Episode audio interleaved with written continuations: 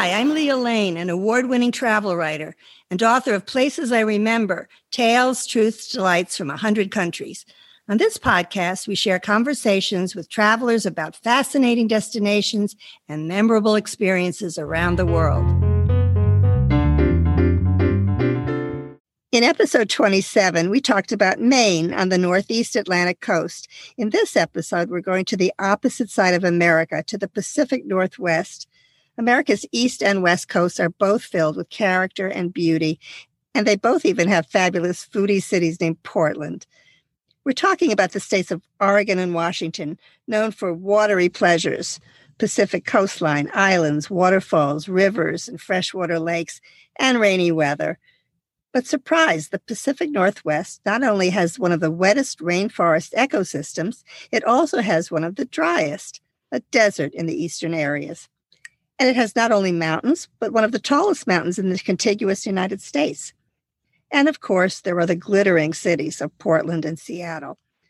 Our guest is Marie Sutro, an award winning best selling author for her crime thriller, Dark Associations. And her latest book is Dark Obsessions, set in the Olympic Peninsula of Washington state, where Detective Kate Barnes, like so many other travelers, seeks to find some peace and instead finds another murder case. Welcome, Marie, to Places I Remember. Thank you, Lea. I'm so happy to be here. Now, you use the Pacific Northwest as a setting for your book, and we're both familiar with its pleasures. So let's talk about the region. We'll start with Portland, Oregon's largest city. It's on the Columbia and Willamette Rivers in the shadow of snow capped Mount Hood. What are some things not to miss in and around Portland? As you alluded to, Lea, the entire area, the entire Pacific Northwest is so very special. And part of what makes it special is that natural beauty. But the other part that makes it special is this sense of independence and creativity and there's really no better place to find that than in Portland. I think it was, I want to say it was back in 2013, they came up with the tagline of Keep Portland Weird. Oh, yeah. And well, they've succeeded. they have succeeded. And really, that sense of independence, of creativity, uniqueness, individuality, it's on display everywhere all the time. There are unique cafes, unique restaurants.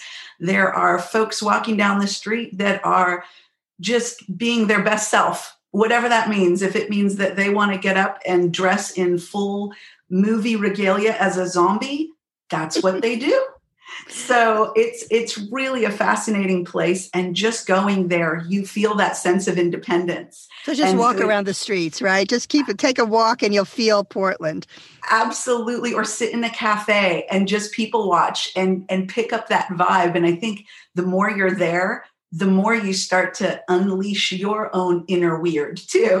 well, that sounds like fun. Now, what are some of the places we can do it specifically? Some of the pretty places and natural places that are so well known about Portland? Well, one of the biggest features for me is the Columbia River Gorge area. It's just about 30 minute drive outside of Portland. And it's where the Columbia River cuts through the Cascades on its way out to the Pacific Ocean.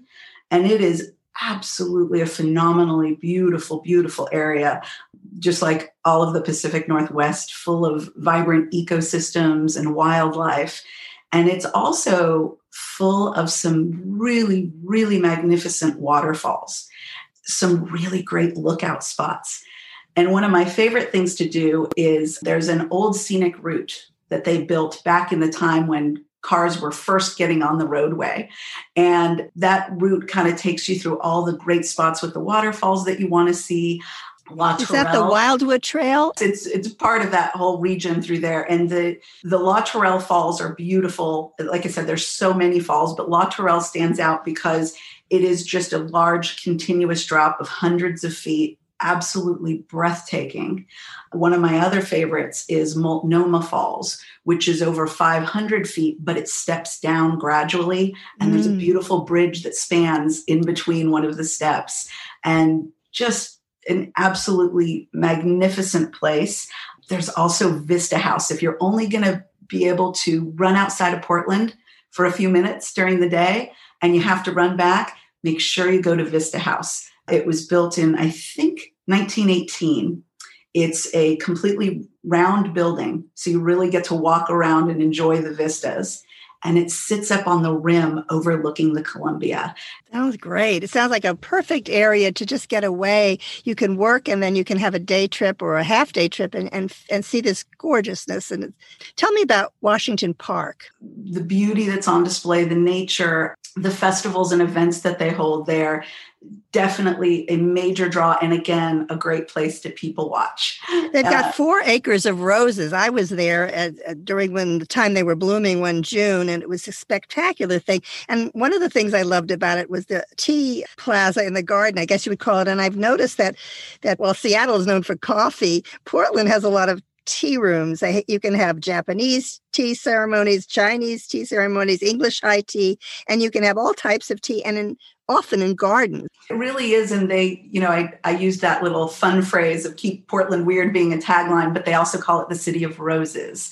So absolutely for, for fans of flora and fauna, you can't go wrong in Portland. How about Powell's Bookshop? Is that still open? Another favorite, obviously, as a writer, that's a huge favorite of mine. For people who don't know, it's the world's largest independent bookstore and it's multiple stories and they carry used and new books and have amazing authors. I know yes. whatever they do it's going to be special. People love powell's absolutely. There's a whole scene there the creative scene as you mentioned is, is so great. There's something called the forest for the trees festival every august where artists are sort of helped to paint a mural. They may not be mural painters but they are uh, given a, a wall and then their designs are blown up to a massive scale. There maybe a hundred of them all over Portland. So it's really grabbed onto that one. And the food scene, of course. Uh, tell me about something called Voodoo Donuts. Okay, so Voodoo Donuts is so fun. Not only the some of the best donuts that you'll ever get, obviously maple and bacon draws a lot of folks in, but their signature little voodoo donut is he looks like a voodoo doll and he's got the little eyes xed out and unfortunately there's a little spot where a pin goes into him oh my that's really yeah. real but again some of the best donuts you'll ever find melt that.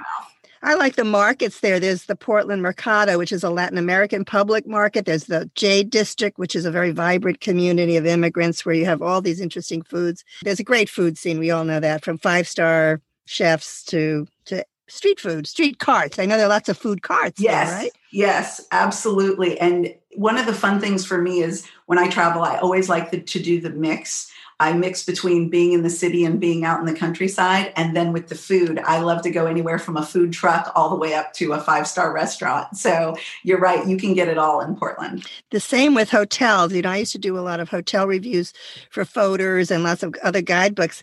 So I appreciate noteworthy lodgings, and there are all kinds of interesting lodgings in Portland. There's a company called McMenamins, which uh, restores historic buildings. It has over 50 properties. One of them is the Kennedy School on Portland's east side. It's a converted 1915 elementary school where you can see a movie in the former school auditorium. I love it. That's Portland weird. But it's also Portland great. And the diversity, like you said, one of the fun things is to go out and stay at one of the resorts out along the Columbia River Gorge or any of the great little b&b's or just rent a house you know yourself. It's an amazing variety of perspectives and you learn so much about not just what keeps portland weird but what are your own little quirks? And and it brings out so much in you as a person to be there Let's talk about the Oregon coast along Highway 101. It's called the People's Coast because most of it has been kept accessible to all people. The Northern California coast may be more dramatic. We describe it in episode 32. It's world known. But what are the special things about the Oregon coast? If you look at the area, some of the things that define it is obviously the natural beauty. But there's also this sense as you travel to some of the small towns along the coast, and they do range from more casual traditional small town environments to things that are more upscale if you think of maybe Carmel in California, where it's pricier art galleries and pricier restaurants. But there's also this interesting sense of history, and it's kind of around the maritime history. Whether it's Cannon Beach, which is about 80 miles, I think, outside of Portland, which is one of those more upscale communities, but it's named Cannon Beach because a cannon washed up from a shipwreck. So there's this sense that while it's it's laid back and it's fun and it's artsy, there's also this sense of import over just what it means when humans venture out onto the water and how dangerous it is. And there's a lot of, you know, World War II history. As you're exploring and looking these beautiful things, you'll come across a landmark commemorating something profound. And there's a variety of, of wonderful museums dotting that entire coast. I know there are many lighthouses, there are shipwrecks, lots of history, as you said. You can feel it. It's a palpable feeling when you when you go clear and clean and lovely and not very crowded. And when you go to certain times of the year and certain times of the day, it's a, a good place to get away. Let me ask you about the Oregon Dunes. That's another region that's kind of surprising. Yeah, really phenomenal, like something cinematically out of I don't know, maybe George Lucas would have created one of his desert planets. Really phenomenal. And there's events that are held around there that draw people from all over the world to go and experience again. You think of the Pacific Northwest and you're thinking all these lush trees and forests, but then you have this amazing, almost desert scape with the dunes. Yeah, it's a high desert and you don't mm-hmm. expect it. It's so close to the coast. Uh, what are a few highlights of inland Oregon? Ashland is one of them. Tell us about that little town. Ashland is one of my absolute favorite spots in the Pacific Northwest. Uh, if you're coming out of Northern California, you drive up and over the Siskiyou Pass. As you come down, you drop into this picturesque little valley, and it's absolutely adorable. And up to the west is a mountain range kind of going up into Mount Ashland, at the highest peak. And there's just like the rest of the Pacific Northwest, there's skiing, there's hiking, there's whitewater rafting. But the little town of Ashland is nestled right up against the foot the, the foothills there. And it is extremely artistic and eclectic. And my favorite reason for going to Ashland is that every year from April to October, they hold the Shakespeare Festival the Oregon Shakespeare wow. Festival, which has been going on since the 1930s. Wow. And there are some phenomenal, there's three main venues. Two of them are indoor, and one is called the Allen Elizabethan Theater. And it is an outdoor theater, and the entire stage and the areas adjacent are all decorated to look like Tudor row houses from London wow. back in Shakespeare's time. And I cannot explain what it feels like to sit there outdoors, feeling like you're living back in Shakespeare's time, breathing and, and smelling the air, and having Henry V put on by, and this is one of the best parts, it attracts, it's it's won a Tony in the past. It attracts actors, amazing caliber actors. Absolutely. From, the beautiful places always do. They know where to go. They sounds do. perfect. Uh, another piece of perfection is Crater Lake. That's also has to be one of the most beautiful, clearest, bluest lakes on earth. Tell us about it. Phenomenal spot. You know, there's so many glacier fed lakes around the world that people take photos of, Moraine Lake up in Canada and, and some of these other places. And and the water is always it's beautiful, but it, it's not completely transparent. And Crater Lake has the distinction of not only being the deepest lake in the United States, but it was Mount Mazama. It was a volcano and it collapsed in on itself 7,000 years ago and has been catching clear, pristine rainwater ever since.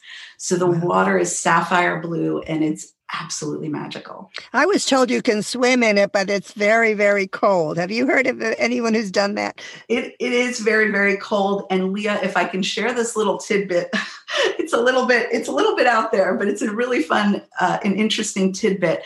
When you talk to some of the park rangers up there, they will explain some of the a little bit darker history of Crater Lake there have been a lot of folks, unfortunately, who have committed suicide there. And the way that they do it is they literally walk into the lake and oh they my. never come out. Oh my, I can see you're a crime thriller writer. it's coming out but what's interesting is even the indigenous peoples who've been there for mm. thousands of years have talked about this dynamic and they say that the water draws you in and when i've been there the, the, the two times i've visited if you're up at the rim looking down you get some severe wind up there, as you can imagine. And the wind chill itself goes right through. You might as well be in Chicago on the lake. It goes right into your bone marrow. And it is just amazing the amount of, but again, there's treasures that are waiting. And there is a beautiful lodge up on the crater where you can pop in. It was built turn of the last century and you can pop in beautiful massive fireplaces and grab a grilled cheese and some mm. soup and mm. cuddle up and warm up before you head back oh my goodness sounds delicious how about jacksonville that's a gold rush city tell us a little bit about that jacksonville is very fun it's about 20 30 minutes outside of ashland and it's kind of running along that same mountain range that's separating the inland from the coast and it is a magical, tiny little town. A lot of people miss it and they head up to Medford or Portland, wherever they're going. But it's well worth the stop. There's only a couple of blocks of historic 1800s buildings. And just on the periphery of the town is a little theater that has drawn amazing acts from all over the world. I think Steve Martin went there on one of his tours with his, his banjo and it's because the acoustics, the natural acoustics of the land formation, create one of the best sound systems, really. well, I know there's there's a Britt Music and Art Festival in the summer. Yes, that's yes, very well known, they, and I'm yes. sure that helps. Yes, sounds like a gorgeous place it. to do it. Yep, absolutely. Well, I, I sometimes when I'm doing these want to go so badly, I want to get right off the the podcast and go run and travel to these places. They sound so wonderful. I've been there, but I want to go back. Now, I, I did go to a cave. The Oregon Caves National Monument is at 4,000 feet and it's a marble cave and it's there's lots of twisting passages. Spelunking, I guess the name would be, or just walking on yes. shore in a cave. There's so much to see and do in Oregon. But let's move northward a bit to Washington State, the smaller of the two Pacific Northwestern states we're talking about. And it includes Greater Seattle, which is the largest metropolitan area in the Pacific Northwest with a population of almost 4 million. Now, I know from the classic comedy series, Frasier, that Seattle is rainy and has lots, lots of coffee houses. But what are some of your favorite Seattle things? So, in the city, no trip is complete without the visit to Pike Place. Oh, yes. Which, we all do it. Yes. And it, it's so funny for those who've never been, it's literally you walk out and you can see the water. So there's this natural vibe with the fresh air coming in, you know, the fresh breezes. And then it's everything you can imagine. Of course, there's a predominant lean towards fresh seafood, and it's amazing but there's flowers and there's cheese being made and fresh pastas and everything is displayed. Everything everywhere you look is eye candy. I think back to the, the pasta shop that i walked by and just walking through the sights the smells the little artisans who have you know sculpted characters out of volcanic rock or painters you name it. Well tell us about the famous fish throwing the fish throwing was something I kind of stood back from. Literally. Just because I cannot imagine. I, I I tried my hand at fishing. I was not good at the whole how do you hold a slippery creature thing, but it is impressive to watch. And there is so much energy. It always draws crowds. And and these are not small fish that they're throwing. No, they're not. They're big. yeah. I mean, there's like some three foot fish getting tossed. Yeah up and over counters out into the audience and back. And and sometimes they do let the audience now did you do that lea? Did you i did. And oh, i actually caught it. I caught oh, it. Oh my gosh. I, I, I remember that very well. That's but uh, yeah it's something that, that i guess you might want to think about doing if you go to seattle how about Pioneer Square? That's one of the most interesting neighborhoods because it's very historic. It has a lot of Renaissance revival architecture. But the main thing that's interesting is the underground. There's a absolutely interesting subterranean city, really. It was buried after an 1889 fire. So there's lots of ruins there and all sorts of interesting shops and ruins of things that you can visit. Have, have you? Yes, and in fact, a uh, little silly side note: when I was a little girl, I watched used to watch Scooby Doo, the cartoon. And there's an episode that takes place where they go into the Seattle Underground. So that was always something that was on my to do list. The fact that it's subterranean, just like any place, if you go to the catacombs, in, in Rome or, or wherever you are, there's this hushed sense and presence again. So there's the sense of curiosity. What is this? How did they build above it? But then on the other side of the coin, it's a it's a profound experience being where people used to live and they are no longer there and why. Well, Washington's on Puget Sound, which is a beautiful inlet of the Pacific Ocean. And it's one of the places where you can watch whales and walk along. And then there's Snoqualmie Falls. Am I pronouncing that correctly? Yes. Which is very famous. Yes. Snoqualmie Falls is absolutely gorgeous. Again, one of these cliff scenarios where there's this epic amount of water rushing over hundreds of feet. And what's fun is there is a lookout point, but you can also take a trail down to the base of the falls, which is beautiful. And you get that sense, that absolute rush when nature is sending how many gallons your yeah, way per, per minute. Many tons.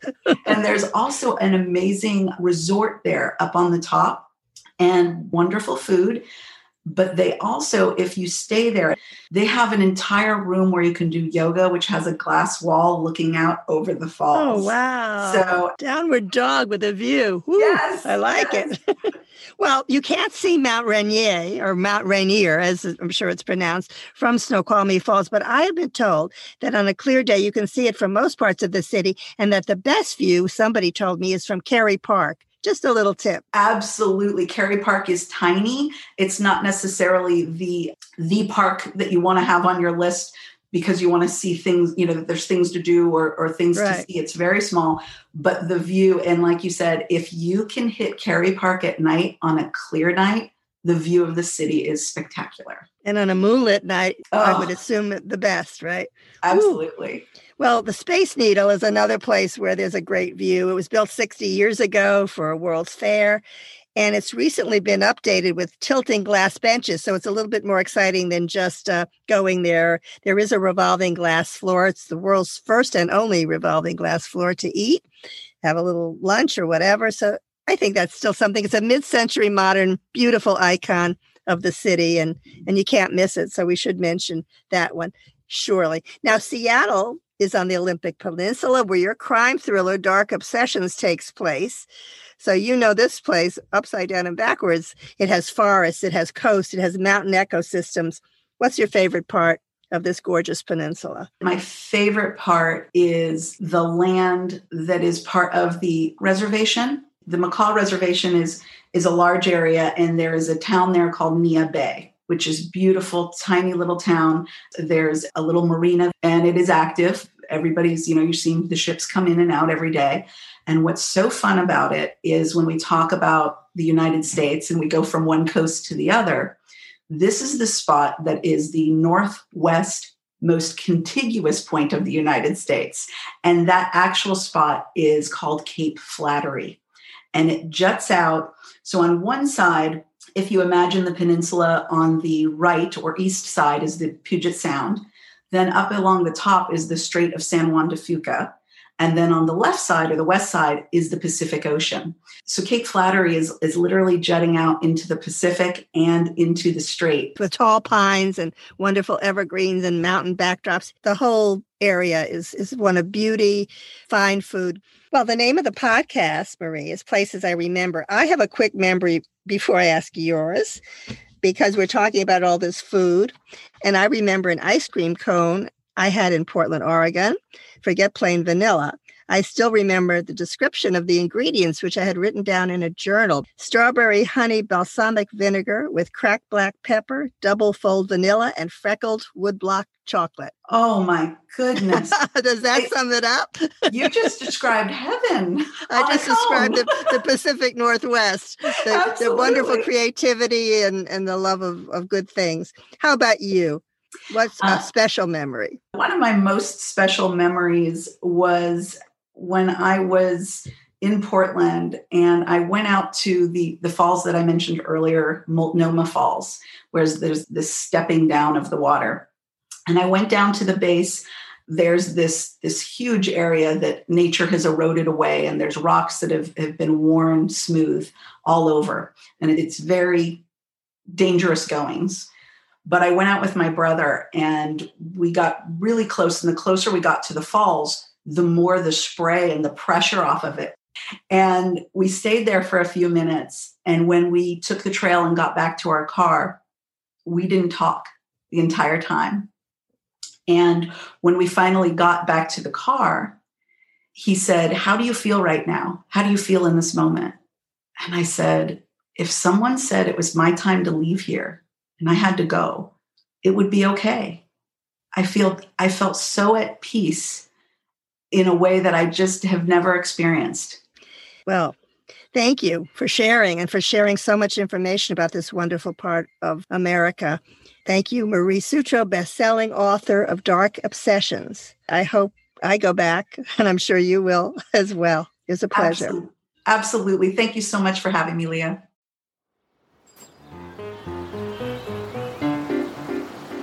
Thanks for listening to our award winning podcast. We've recorded over 100 episodes of Places I Remember, so follow us on any podcast app. And new monthly episodes are also on YouTube with gorgeous video. My book, Places I Remember, is available in print and Kindle, and I read the audio version. Follow my travel writing at Forbes.com. Contact me at the links in the show notes or on my website, placesirememberlealane.com, and keep making your own travel memories.